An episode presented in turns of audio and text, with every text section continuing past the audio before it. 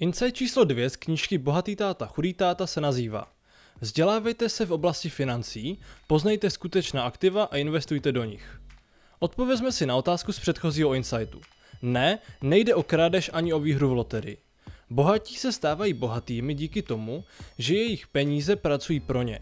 Místo toho, aby veškerý svůj příjem utratili za zbytečnosti a luxus, investují jeho část do aktiv různého typu.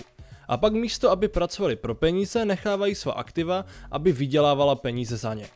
V tomto příběhu byl Robert ještě dítě a slovo aktiva do jeho slovníku nepatřilo. Ale Mikeův táta, bohatý táta, se to chystal změnit. Jednoho dne si s chlapci sedl a vysvětlil jim, že bohatí kupují aktiva, zatímco méně majetní kupují pasiva. A to často v milném domění, že jde o aktiva. Ve skutečnosti, vysvětlil jim, je aktivum cokoliv, co vám přidá peníze do peněženky. Pasivum je naopak něco, co peníze ubírá. Toto rozlišení je velmi důležité a málo kdo ho chápe správně. Podívejme se tedy na příklad. Například dům je často považován za aktivum. Ve skutečnosti je to však jeden z největších závazků, které můžete mít.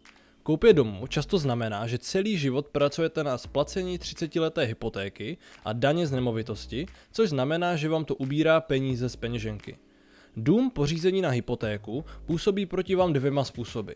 Za prvé máte jistotu, že každý měsíc po dobu 360 měsíců budete mít obrovské výdaje, které vás připraví o příjem a to je varovný signál, že se jedná o závazek.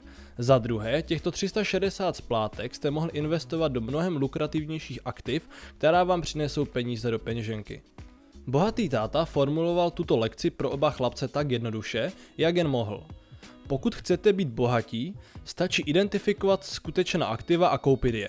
Pokud však strávíte život nakupováním pasiv, nikdy se vám to nepodaří. Bohatý táta vysvětlil, že plat chudého člověka jde rovnou na pokrytí okamžitých výdajů, jako je nájem, daně a jídlo.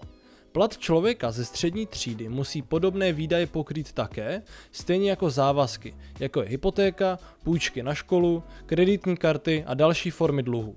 Ale bohatí lidé? Místo toho, aby potřebovali plat, jejich majetek jim přináší dostatek peněz, které je uživí a často jim zůstane dost peněz na další investice například do dluhopisů, akcí nebo nemovitostí, které pronajímají nájemníkům. Výsledkem tohoto opětovného investování je, že jejich příjmy opět rostou, což znamená, že bohatí jsou stále bohatší. Tohle je tak důležité, že to řeknu ještě jednou. Pokud dokážete udržet své závazky a výdaje na nízké úrovni, budete moci investovat to, co vám zbyde do aktiv. A vaše peníze budou pracovat pro vás. Udělejte to co nejdříve a zjistíte, že jste naschromáždili nějaké mění.